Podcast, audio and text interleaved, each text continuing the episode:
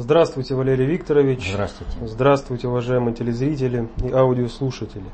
Сегодня 29 июня 2015 года.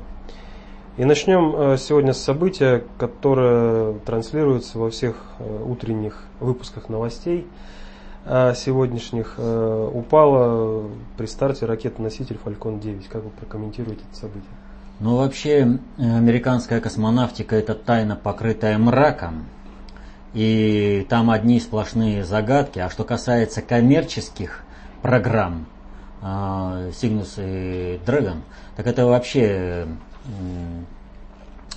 складывается определенное впечатление, а если глубже копать, то это и подтверждается фактами, то, что это просто пиар-компания, направленная на то, чтобы поддержать, что американская космонавтика из себя что-то представляет.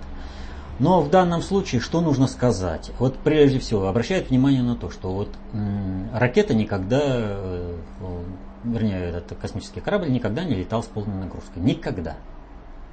Просто никогда. И вдруг практически полная нагрузка. И она взрывается. Вопрос. А была ли это полная нагрузка э, на корабле? Ведь э, вопрос этот может хорошо открыться тем, если хорошо сработали парашютные системы спасательные, да, то тогда можно будет проверить, часть груза спасти. А если отрапортуют, что не было, или же они же сами будут спасать, что им нужно. Вот. Понимаете, то есть э, чисто на доверии. Э, вот американцы сказали, что там было такое-то. И все. Ну а что касается, э, что было среди груза, вот смотрите, какая ситуация возникает. Они отправляют туда э, э, скафандры для выхода в космос. Скафандры взорвались, они не могут выйти в космос. Рубятся программы. Вот. Э, нет исследований. А были ли они, эти исследования? Была ли возможность? Это вообще-то дорогостоящая вещь провести все это. Может, они на этом деле сэкономили, а взрыв только все списал. Или же вот э, э, на, среди оборудования э, был такой прибор. Meteor, Meteor Composition, Composition Determination. Вот. Но это был резервный комплект. А основной это взорвался еще 28 октября 2014 года на Антаресе. То есть все, и основной взорвался, и запасной взорвался. Вопрос, закрывается очень большая программа, в том числе и по деньгам. Что там было, как там было, но это вообще вопрос следственных органов. Как-то все это дело обстояло. Но, и вот раз мы упомянули про Антарес, тоже вообще непонятный взрыв. Тоже э, одни сплошные вопросы. Но надо отметить э, одну такую вещь. Вот, э, в частности, по Фалькону 9 э, партнерами американцев здесь выступают укра... украинцы. Именно они обеспечивали первую ступень, которая и дала сбой. То есть козел-то отпущения уже назначен, и ну и заодно позаботились о том, чтобы следствие не смогло расследовать. Вот вы представляете, взрываются корабли, на Украине идет война, как провести следствие нормально? Так, чтобы выяснить, а по какой причине взорвалась первая ступень. Только ли потому, что здесь вот э, где-то в технологии на, э, в Соединенных Штатах напортачили, или же все-таки это проблема чисто украинских партнеров? Вот. Почему Соединенным Штатам и в этом плане тоже нужна война, чтобы скрыть э, свои так называемые успехи э, в освоении космоса. Там полный пиар успехов в освоении космоса у Соединенных Штатов уже давно нет. Поэтому у них и стоит вопрос о том, что если они отказываются от российских двигателей, то они полностью теряют э, космос, о чем и заявил представитель Пентагона. Вот, в принципе, это все очень похоже на то, чтобы выйти из этих коммерческих программ, э, как сказать, не потеряв лица и списать все на Украину. Э, к другим событиям, произошедшим на прошлой неделе, э, вас просят прокомментировать следующее событие. Первое. Армянский электромайдан. Армянский электромайдан необходимо рассматривать в полной связке э, с событиями в Киргизии, где одновременно с Майданом э, в Армении начали, была попытка на, начать такой же Майдан э, по поводу изменений в Конституции Киргизии. Вот. Но киргизские спецслужбы в последнее время работали хорошо, выдворили очень много иностранцев, различных э, проповедников различных сект. Вот. И в результате этого э, ресурса на Майдан но в Киргизии не хватило. Хотя был даже зафиксирован прямой контакт посла Соединенных Штатов э, с руководителем киргизского Майдана. И в Киргизию прибыл дополнительный дипломатический груз в 20 тонн. Э, что это за груз и почему, вот это вообще вопрос э, такой. А вот э, в Армении там вопрос гораздо более серьезный. Нищее население и вдруг такое резкое повышение на энерготарифы. Естественно, оно затрагивает всех естественно, там э, начнет бурлить. Если правильно управлять этим процессом, то можно и попытаться развернуть в Майдан, что они, в общем-то, и делают. Смотрите, как они ведут переговоры. Выставляют одни условия на переговоры э, с руководством страны. Еще руководство страны не то, что принять решение, рассмотреть-то не успело и провести консультации, уже меняются эти условия и выставляются новые. То есть э, налицо попытка развязать, э, именно дестабилизировать социальную обстановку в Ереване, вообще в Армении, а не то, чтобы отстоять народные интересы. Вот там э, гораздо серьезнее, потому что все-таки, опять же, повторю, все население касается повышения энерготарифа. А кто в самый неподходящий момент принял такое решение? То есть это игра на два паса, американская э, э, периферия как э, в руководстве вот этого протестного движения мы прекрасно вот э, знаем, что для того, чтобы люди вышли на улицы, их нужно организовать. Организация стоит определенных денег. Вот. А с одной стороны организация есть, а с другой стороны есть повод. Кто-то же в правительстве принял такое решение. Ни с того ни с сего. Не постепенное, а сразу раз, как обухом по голове. Вот. И плюс к этому надо отметить вот еще что прозвучало э, такое сообщение о том, что, ну и э, с армянской стороны это было, о том, что Азербайджан э, обстрелял из тяжелых вооружений э, территорию Армении, что Армения ответила эти, на это, и э, вроде как есть погибшие. Вот так это или не так, но вот представьте себе ситуацию – Азербайджан проводит первые европейские игры. Ему есть интерес обстреливать территорию Армении. Вот в этих условиях есть нагнетать обстановку? Конечно, нет. А если этот факт был, то тогда встает вопрос, а кто выполнил решение Соединенных Штатов об этом обстреле? И благоразумие руководства стран Армении и Азербайджана хватило, если этот факт был, э, не раздувать его и попытаться решить ну как, политическими методами. Тем более, что и там, и там проявилась э, пятая колонна, именно проамериканская. И вот когда мы на прошлом э, вопросе-ответе говорили о том, что э, очень серьезная обстановка именно с югу по шестому приоритету, вот представьте себе Киргизию. Э, завезенный дипломатический груз, почти 200 тонн груза завезли. Э, нерешенный киргизско-узбекский конфликт э, в Ожской долине. И в это время внешнее вторжение. Вот понимаете, это вот внешнее вторжение, это как э, детонатор в гранате. То есть э, активизирует все внутренние социальные процессы, все противостояние. Все должно взорваться. Взять Кавказ на примере Азербайджана – и Армении, видно, как э, стараются опять стравить э, две страны в войне. То есть вот в чем проблема. Активировать внутреннее социальное напряжение и реализовать его в гражданской или же в межстрановых столкновениях.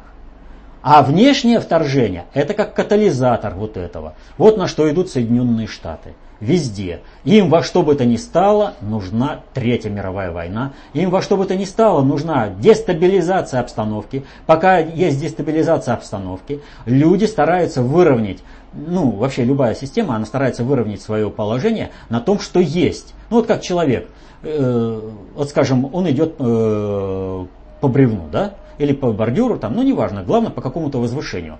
И он пытается балансировать. И когда его э, каким-то образом там э, баланс нарушили, он же не стоит, когда он идет, он понимает, упадет на землю, или ему по каким-то причинам нельзя наступать на землю, там, он старается балансировать именно вот на этом бордюре. Понимаете? То есть вот пока сейчас э, все управление осуществляется по определенным правилам, то естественно, с определенным участием Соединенных Штатов во всех мировых процессах, то естественно страны, когда их дестабилизируют, они э, стараются э, стабилизировать обстановку вокруг себя и, соответственно, этим спасают Соединенные Штаты, дают им ресурсную устойчивость. Поэтому, чем больше неустойчивости вообще в мире, тем больше заинтересованность в Соединенных Штатах. То там используют, то здесь используют. А это есть возможность уже Соединенным Штатам становиться каким-то посредником в каких-то конфликтах и, естественно, сохранять роль мирового жандарма и сохранять свою э, главенствующую роль в мире. Так что э, вот это вот была попытка о том, о чем мы говорили на прошлом вопросе ответить, что в рамках вот этой дестабилизации Соединенные Штаты предприняли вот эти действия. Следующее также одно из популярных сообщений в новостях на прошлой неделе – это смерть Примакова. Евгений Максимович Примаков. Действительно знаковая фигура. Многие его считают патриотом. И, естественно, ну как отрицать э, благую роль для России, для судеб мира, его разворот э, над Атлантикой, когда Соединенные Штаты начали бомбить э, Югославию. Но тут надо понимать вот что – Евгений Максимович Примаков относится не к страновой, а к глобальной элите второго уровня.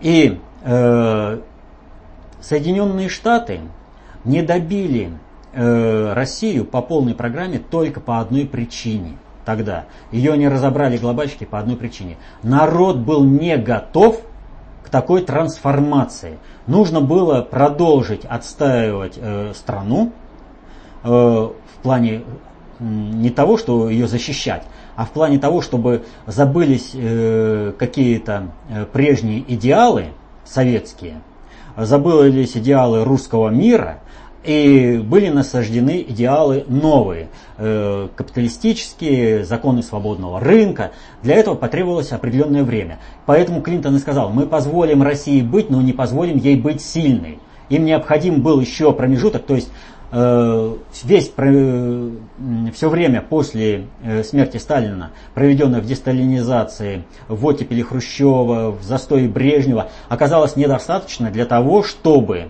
погасить э, русский вектор, коммунистический вектор в управлении, в коллективном бессознательном у людей. То есть люди жили по определенным правилам по жизнестроя.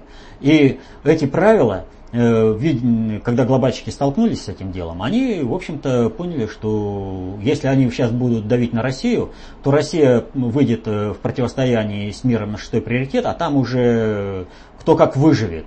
И уж Россия точно э, со всеми издержками окажется в выигрыше, даже понеся очень большие потери. Вот. Но для глобальщиков это была катастрофа. Поэтому Россию снова поставили в отстой нужно было поставить в отстой.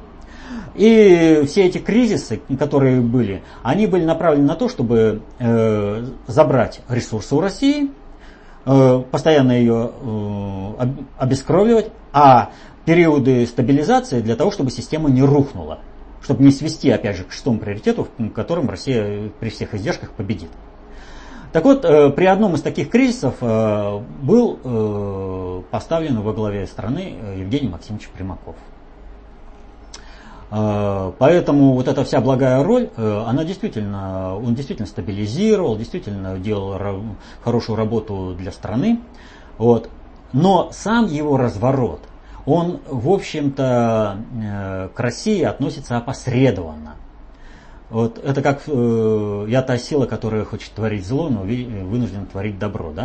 Э, я не про, в данном случае не про Евгения Максимовича, а про глобального предиктора. Вот глобальный предиктор создал Соединенные Штаты. Соединенные Штаты своей внешней политикой влазят в прерогативу э, глобальной политики э, глобального предиктора. И вот что было э, задумано. Э, Евгений Максимович Примаков прилетает, решает определенные вопросы с Соединенными Штатами, улетает, и только после этого Соединенные Штаты, страна, должна была бомбить Югославию. Как там дальше что пойдет, как там э, это самое будет разворачиваться обстоятельства, это уже дело десятое. Главное, что э, Россия там э, переговоры опять грозит, там мы защитим наших там э, славян-братушек, да, э, и все остается как бы по принципу, а Васька слушает, доест, да, то есть вроде бы и лицо сохранили, и в то же время позволили дальше продолжаться перестройки всего мира.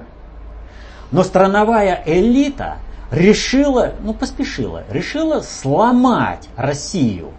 Она решила подломить ее под себя и использовать этот факт для того, чтобы еще сильнее укрепиться в России. И они начали бомбить тогда, когда Евгений Максимович э, летел. То есть, а куда он денется? Он приземлится, бомбежка, поддержка России, все, мы всех ломаем, и э, Пакс Американо везде существует.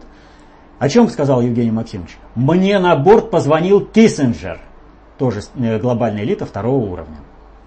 Вот, и сообщил. И вот здесь Соединенные Штаты вошли в конфронтацию с глобальным предиктором. Соединенные Штаты должны были быть подвержены такой же э, реструктуризации, как и Советский Союз. Глобальный предиктор совершенно не хотел безусловного усиления Соединенных Штатов. Тем более, что управляя бесструктурными способами, он запаздывает э, в управлении, э, когда Соединенные Штаты управляют структурно. И дать такой мощный структурный э, элемент управления, как прилет Евгения Максимовича, представителя России – в Соединенные Штаты, глобальный предиктор просто не мог себе позволить. И здесь Евгению Максимовичу, в общем-то, реально – оставалось либо помереть, либо лететь назад. Что он и сделал, он полетел назад. Это, естественно, сработало на пользу России. Это атлантический разворот. Он знаменовал, в общем-то, э, разворот всех настроений в России. Вот. А глобальному предиктору деваться было некуда. Нельзя было еще дальше усиливать Соединенные Штаты. Иначе крах всего управления на планете Земля полномасштабная экономическая, экологическая, военно-политическая катастрофа в результате построения полномасштабного Пакс Американо. И началось бы это с крушения американского управления в России, потому что Россию перенапрягли в то время, когда она должна стоять в отстое. Этого американцы не, не понимали.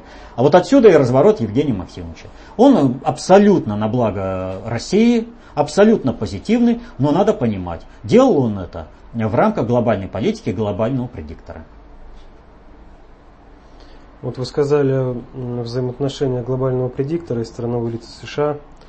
В связи с этим вопрос, э, а почему глобальный предиктор вообще допустил развязывание ситуации на Украине, если она была выгодна только страновой элите США? Разве ГП не знал о планах страновой элиты касательно Украины? А если знал, Почему не принял мер о недопущении? Не проще ли было сразу помешать им устроить Евромайдан, чем пытаться про- противодействовать сейчас? А вот здесь, что называется, три в одном. Первое, что я уже сказал. Э, глобальный предиктор управляет э, бесструктурно, а страны, государства управляются структурно. Это разница очень серьезная. Для бесструктурного управления необходимо время для создания информационного поля, чтобы повернуть определенных политиков в, в ту или иную сторону.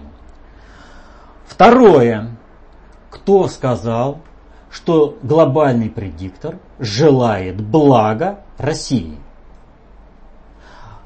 Развязывание какого-либо конфликта на Украине полностью отвечает интересам глобального предиктора по крушению русского мира – проект бандеровщины был запущен отнюдь не, глоб... не Соединенными Штатами, а глобальным предиктором. Сначала его начала ре реализовывать Австро-Венгерская империя структурно имеется в виду. Потом это было передано Третьему Рейху. Потом это начали делать э, Советский Союз, э, Хрущев, троцкисты. После этого это было передано Соединенным Штатам. Поэтому конфликт между Украиной и э, э, Россией объективно выгоден глобальному предиктору. Просто объективно выгоден. Вот война между Украиной и Россией выгоден. Поэтому, естественно, определенная э, конфронтация вплоть до войны здесь, пожалуйста, сыграть. Третье обстоятельство. Взаимоотношения России с Европой и глобального предиктора с Европой. Европу надо выводить из-под диктата Соединенных Штатов. Надо. Европу надо поссорить с Россией, чтобы не договорились против глобального предиктора. Надо. Вот вам, пожалуйста, кто сделает? Соединенные Штаты. Соединенные Штаты, напрягая обстановку э, в Европе, заставляют Европу искать э, спасение под управлением глобального предиктора, получая глоб, э, Европу в полное свое управление, выводя его даже в структурном плане из-под управления Соединенных Штатов, можно это использовать для подавления России. Напряжение на Украине вполне отвечает этой роли. А вот когда Соединенные Штаты пытаются развязать Третью мировую войну на Украине, здесь глобальный предиктор уже не шутит. Смотрите, Глявец. Сделали в прошлом году. Все было готово по технологии, вот у нас, э, понимаете, вот аналитики.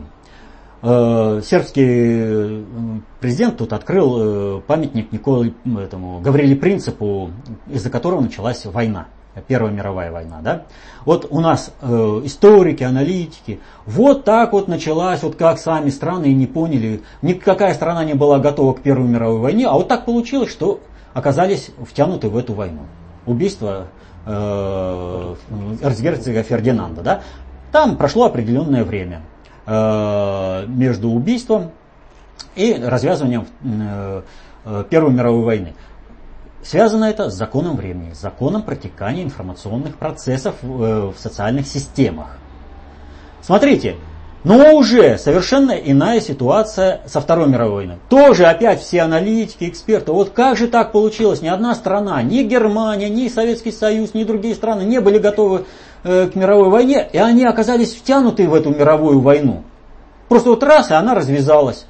Как? Гляевец. 29-30 августа, или там 31 не помню, э, сейчас, э, по-моему, 30 все-таки, э, нет, 31-го. Первого 26-го э, попытка, вторая 31-го. Вот. Э, они, значит, э, проводят провокацию, нападение на радиостанцию, а первого, вот 31-го провокация, первого уже война. То есть повод для нападения. Боинг сбитый, это был Гляевец. И не важно, что страны там готовы, не готовы. Информационно они были подготовлены к тому, чтобы их бросить в войну. Осуществила это страновая элита Соединенных Штатов. Здесь глобальный предиктор. Чуть было не сломал себе шею, не ввязавшись в Третью мировую войну. Буквально на бровях проползли, буквально на бровях проползли, э, чтобы не допустить войну в Соединенных Штатах. И в первую очередь проползли, потому что Россия справилась. Российская страновая элита хоть немного осознала свои интересы личностные и не захотела погибнуть в пожаре мировой войны. Немного. Вот если бы захотела побольше, можно было бы больше разрулить. Но Россия смогла информационно так построить свое управление, так создала информационное поле, что Третья мировая война не состоялась. И когда Соединенные Штаты пытаются что-то навязать, то появляется какой-то там детектив, который говорит, а я все расследовал. В Швейцарию отдал документики. На э, аукционе появляются документы. Э, появляются разные голоса, что вот сейчас может быть обнародовано. Понимаете? То есть здесь э, глобальный предиктор не шутит. Он давит, он не позволяет Третьей мировой войне развязаться в интересах Соединенных Штатов. Ведь простая вещь. Если еще во Вторую мировую войну можно было отсидеться за океаном, то сейчас за океаном отсидеться не получится. Где спасаться глобальному предиктору? Если сейчас будут разрушены все технологические, индустриальные, э, научные центры в результате войны, ну даже если ты спасешься где-нибудь в Индонезии или еще на каких-то там островах, то у тебя первобытный общинный строй. С него надо стартовать. А сможешь ли ты в какой в следующий раз тысячелетиями нарабатывать, выйти на этот уровень? Или не сможешь? Выбора нет никакого, надо сотрудничать с Россией, иначе погибнешь. Вообще, если еще, даже если сможешь спастись, а то ведь погибнешь, потому что оружие-то какое стало мощное. Планета может расколоться от этого оружия. Вся жизнь на Земле может погибнуть. Планета останется, а жизнь может погибнуть. Вариантов множество. Как будет протекать эта Третья мировая война? Страновая элита Соединенных Штатов об этом не задумывается. А вот глобальный предиктор задумывается, поэтому он гасит вот это.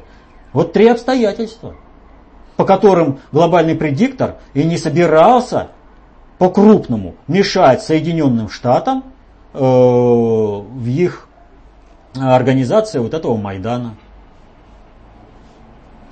Они корректируют процессы. Следующий вопрос. Теракты в Тунисе, Франции и Кувейте. Есть ли связь в этом треугольнике? Да, связь такая есть. И связь это с событием, которое на первый взгляд кажется э, вообще посторонней. 20, э, в ночь с 23 на 24 июня э, встречалась нормандская четверка. И она в очередной раз отказалась включить Соединенные Штаты в нормандский формат. Соединенные Штаты теряют управление процессами на Украине, а соответственно они теряют управление процессами в Европе и во всем мире. Соединенным Штатам во что бы то ни стало нужно было срочно напрячь обстановку. То, о чем я говорил, когда говорили о событиях э, в Армении и в Киргизии. И поэтому сразу же теракт э, во Франции, в Кувейте, в Тунисе. И вот казалось бы, ну какая вот, ну с Францией понятно. Вот. Э, почему? Они отказались, значит их надо напрячь. Вот. А Кувейт-то при чем? А Тунис-то при чем? А дело в том, что здесь теракты совершаются для того, чтобы дестабилизировать эту э, сферу, этот регион и стабилизировать свое положение как управленца этими процессами. А эти процессы, ну, например, Тунис, он очень сильно оказывает влияние на процессы во Франции. И вот надо обратить внимание вот на что.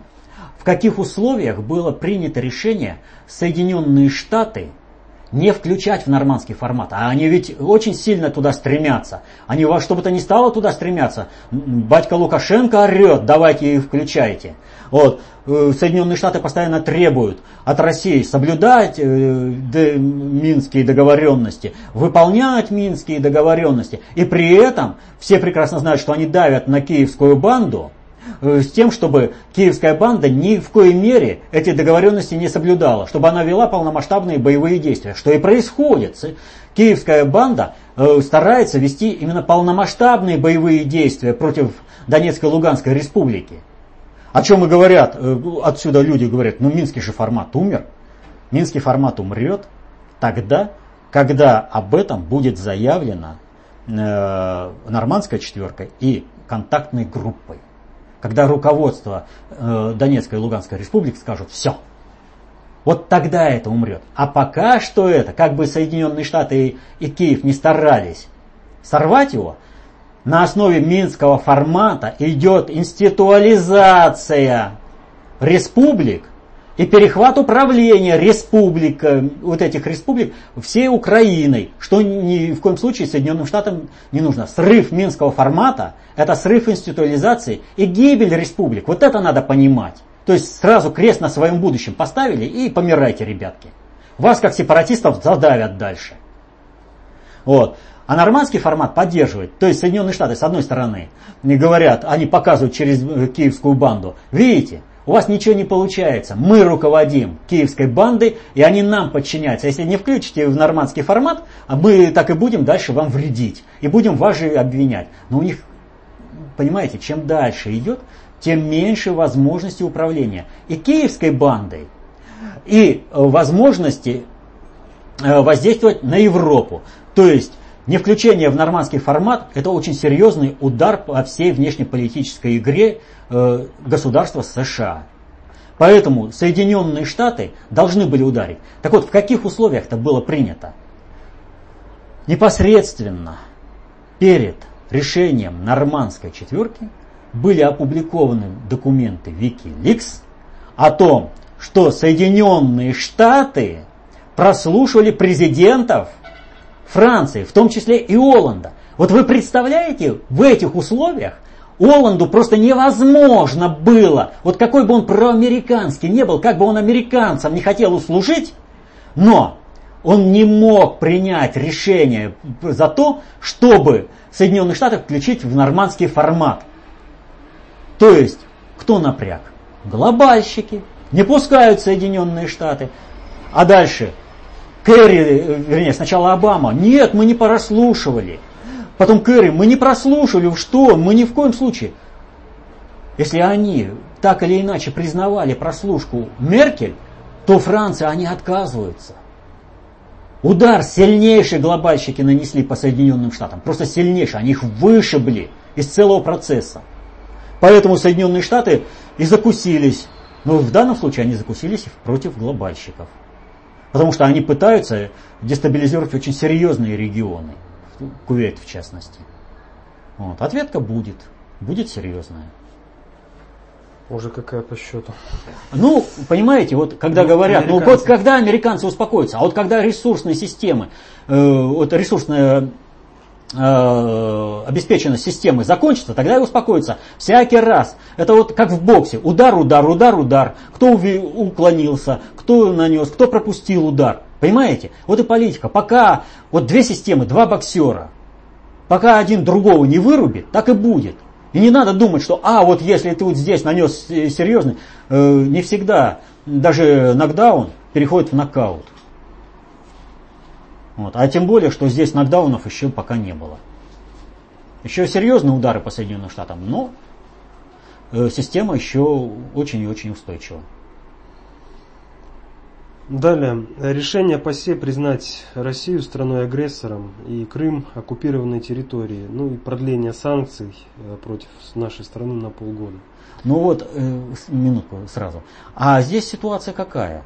Э, та же самая. Смотрите, собирается одна седьмая часть депутатов ПАСЕ, одна восьмая, если не меньше, голосует за эти санкции. Это что?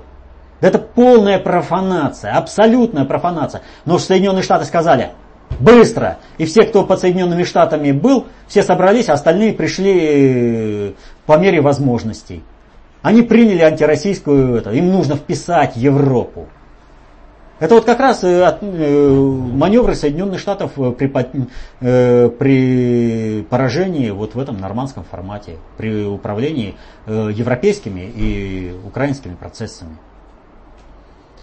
Ну и в связи с этим Путин продлил контрсанкции на... Правильно, а Путин воспользовался объективными обстоятельствами для, для достижения субъективной цели. Нам нужно экономику свою восстанавливать, нам нужно отстраиваться от Европы. Ну раз вы под Соединенными Штатами лежите, ну и все, вы на полгода, мы на год. Нормально, абсолютно логичный шаг и абсолютно патриотичный.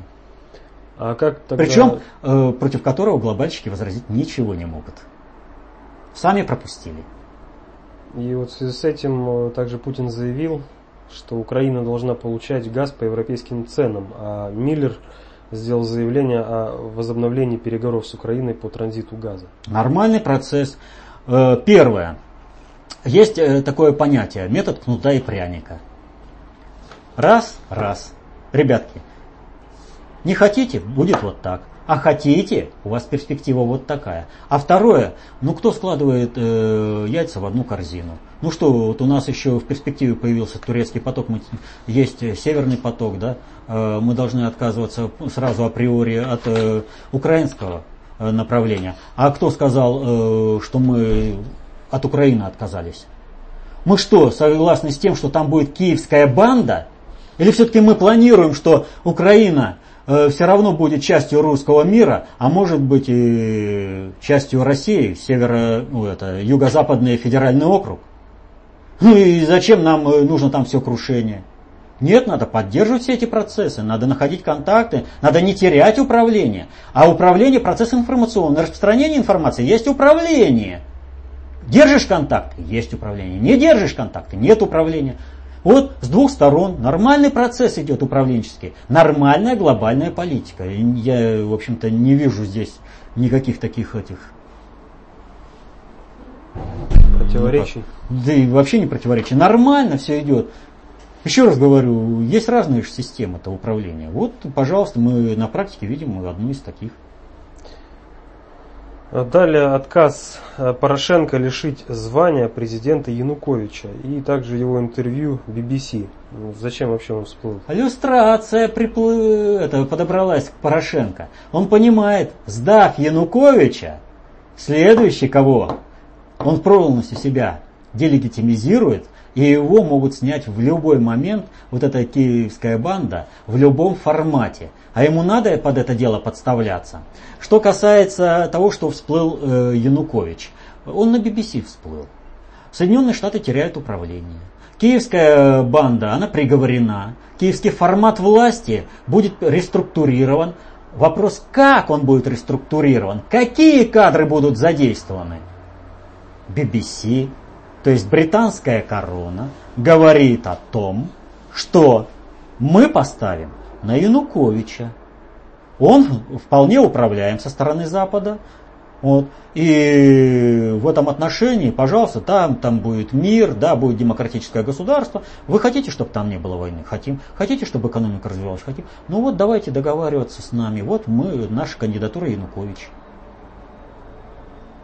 Поэтому э, там вот и редактура шла. Э, там он по Крыму говорит так, в англоязычный совершенно по-другому. То есть обрезали, все нормально, в соответствии полностью. У Британии нет э, постоянных союзников, у Британии есть постоянные интересы.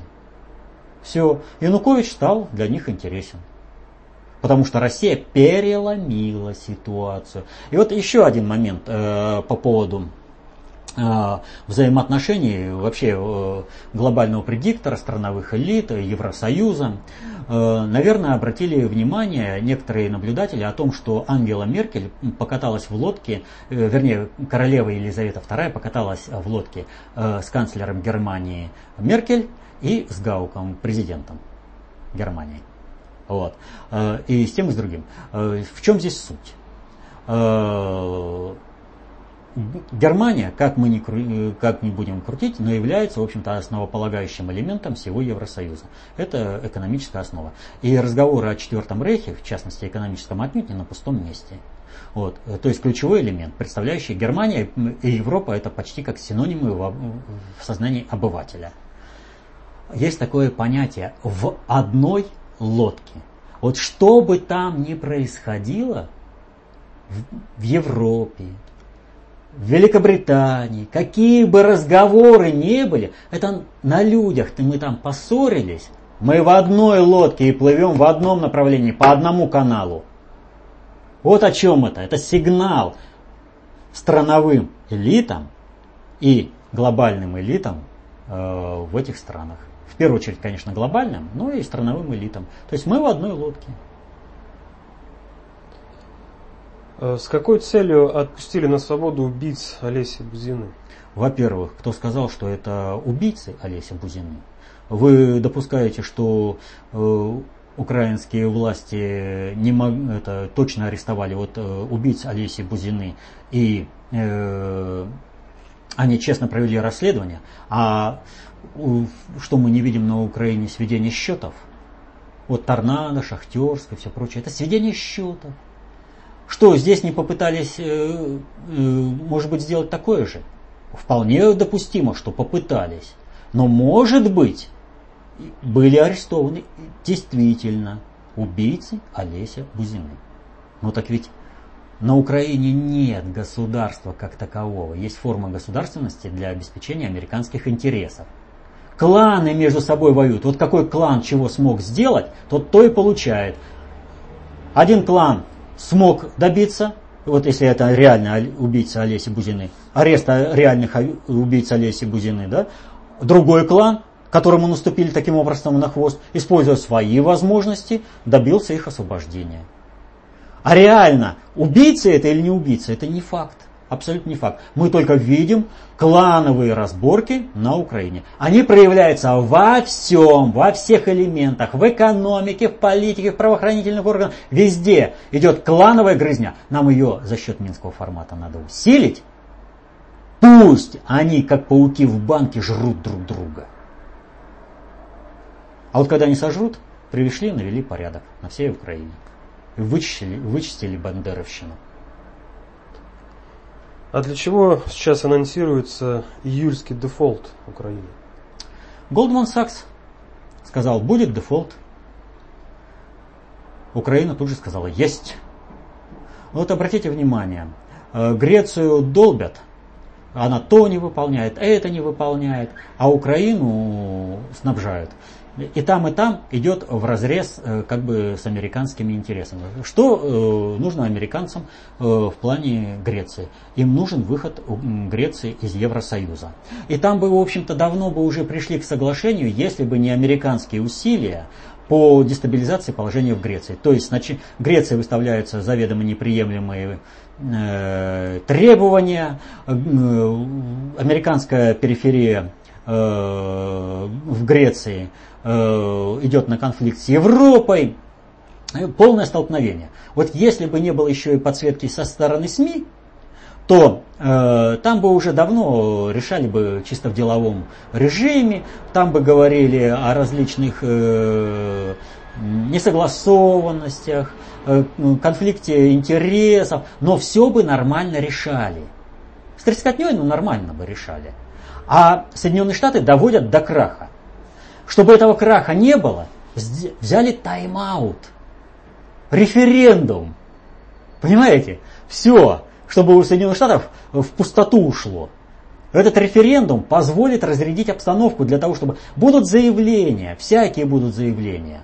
Э, Греция будет против Евросоюза, Евросоюз против Греции, но позволит изменить обстановку э, договоренностей, как решать проблемы.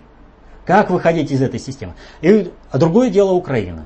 Соединенным Штатам там нужен полный э, хаос.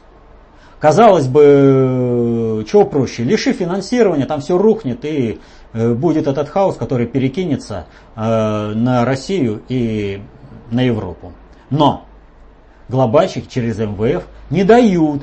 И там они смогли структурно сделать так, чтобы, несмотря ни на какие условия, финансирование продолжалось. Вот понимаете, я уже приводил пример, что вот нужна система, чтобы она дошла, вышла из-под обстрела, но ведь ведет-то эту систему еще и человек, которого надо будет менять. Не тот специалист, нужно будет еще его менять. А он еще специально по полю ездит, чтобы э, система рухнула. Понимаете? Под этим обстрелом. Вот. Поэтому, э, с одной стороны, вот э, Rush Today, она хороший репортаж такой показала, что Грецию давят, а Украину спасают. Вот. Чтобы система доехала туда, куда надо. Вот. А поскольку Goldman Sachs предупредил, что такой дефолт возможен, вот готовят. И тут же все кредиторы о чем заговорили? Ты, гражданка Соединенных Штатов, Ереська, почему не идешь на переговоры? Мы готовы. И к реструктуризации, и договоренности. Ты почему не идешь? Ты давай-ка навстречу и давай сюда. То есть перехват управления идет. То есть вроде бы события одни и те же, а процессы немножко разные. И там, но и там, и там Соединенные Штаты выдавливаются из, руков... из управления процессами. Следующее событие. Э, Обама назвал победой США признание гей-браков. А Керри заявил, что США хотят победить во всем мире с этим законом. Немножко не так. И главное вот в этой ситуации другой посыл. Керри сказал, что решение американского суда – это сигнал всем странам мира, во все части света. То есть, вот понимаете, я уже сколько раз об этом говорил. Госдепартамент, он госдепартамент. И для него э, при управлении Техасом, Аризоной, там, Алабамой, э, Вашингтоном, ну, любой, э, любым штатом Соединенных Штатов, это то же самое, что управление Франции, России, Германии, то есть те же самые отношения. Все управляет Госдепартамент. И Керри говорит всему миру, юрисдикция американского суда, Верховного суда распространяется на все страны, и вы обязаны исполнять. Да, в Аргентине, в Рио-де-Жанейро пидорасы очень даже радовались этому решению, приветствовали там Обаму. Понимаете? Но это и показатель. То есть это заявка к тому, о том, что вы кто такие – есть Пакс Американо. Решение американских государственных органов обязательно к исполнению всеми другими государственными структурами всех других стран. Ну вот о чем сказал Керри-то. Вот какой посыл-то. А здесь немножко все как бы другое. То есть, э, если Россия, о чем опять же сказал Керри, если Россия не начинает э, вот этих пидорасов ставить во главу всего, их интересы во главу всего, то Соединенные Штаты на реши, начинают принимать решения, судебные решения по преследованию российских чиновников. То есть вы смотрите, для вас солнце всходит в Вашингтоне, вы желаете продать интересы России, вы просто мечтаете продать интересы России. Вот, кстати, об элите. А почему они стараются продать интересы России? Вот во время гражданской войны главную опасность в бандах кулацких представляли отнюдь не кулаки. Представляла голь перекатная подкулачники. Они были уверены, что их хозяин – это самое главное, и что ему надо служить. Они видели, что э, государство громит банды. Банда там вся уже по кустам не знает, как э, щемиться, да? Но они своему хозяину, кулаку, преданно служили до самого и считали благом погибнуть за интересы своего хозяина. Услужить, во что бы то ни стало услужить. Хозяин, он, вот кулаки-то они наоборот, они наоборот шли в колхозы, становились э, э, бригадирами, там все прочее, и вредили-то на другом уровне. Они понимали, что государство сможет сломать э, любого отдельно взятого кулака и даже всех вместе – и в кулацкие банды они шли от безысходности, когда уже при столкновении систем, системой у них другого выбора не было. Так вот я почему про подкулачников-то вспомнил. Российская, россионская элита – это подпиндосники. Понимаете? Они считают за благо умереть во имя интересов Соединенных Штатов. Для них представить, вот понимаете, были комбеды, им советская власть говорит, беднякам, становитесь э, хозяинами, сами управляйте собственностью, сами э, делайте колхозы, все.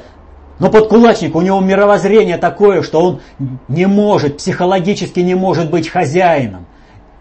Он раб по своей душе, он, он служит своему хозяину. И вот подкулачники служили кулаку, в бандах были, они зверствовали там все, да? А наша россионская элита, они подпиндосники. Они и смысл своего существования, всего своего существования они видят в том, чтобы служить американцам. Для них солнце всходит в Вашингтоне. А, они видят, что Америка гибнет. Она гибнет. Но желание служить Америке превозмогает все у них. Они воспитаны так. Вот ситуация какая. Это был последний вопрос на сегодня.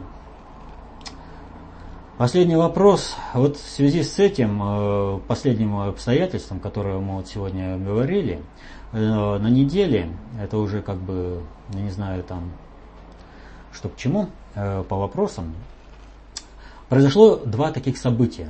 Это мемориальная доска Хрущеву в Москве и заявление Нарышкина о том, что должен быть приоритет международного права. Это вот как раз о нашей элите. Хрущев начал с того, что он начал гробить суверенитет Советского Союза, достигнутый Сталином. Он положил Советский Союз к ногам мировой закулисы, Запада и даже страновой элиты Соединенных Штатов. Э, постановка этого вопроса у нас изложена в работе Запада и СССР о том, как на самом деле шла холодная война. Так вот, э, в чем суть вот этих двух событий?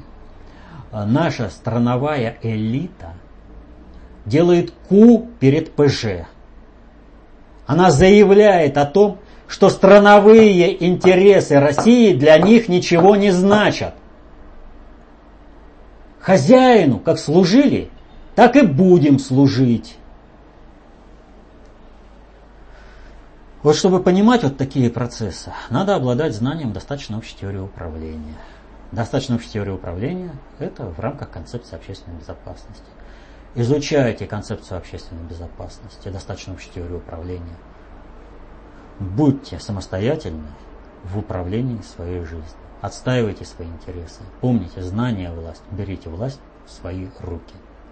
И помните, что если вы надеетесь, что кто-то будет отстаивать ваши интересы, то он их будет отстаивать только в той мере, в какой и ваши интересы соответствуют его личным интересам. А если ваши интересы будут расходиться с его личными интересами, то он решит свои интересы за счет ваших интересов. Как уберечь себя, как уберечь свою страну? Как происходит управление суперсистемами? Дает знания только один источник. Это концепция общественной безопасности, достаточно общей теории управления. Изучайте. Будьте полновластными. До свидания.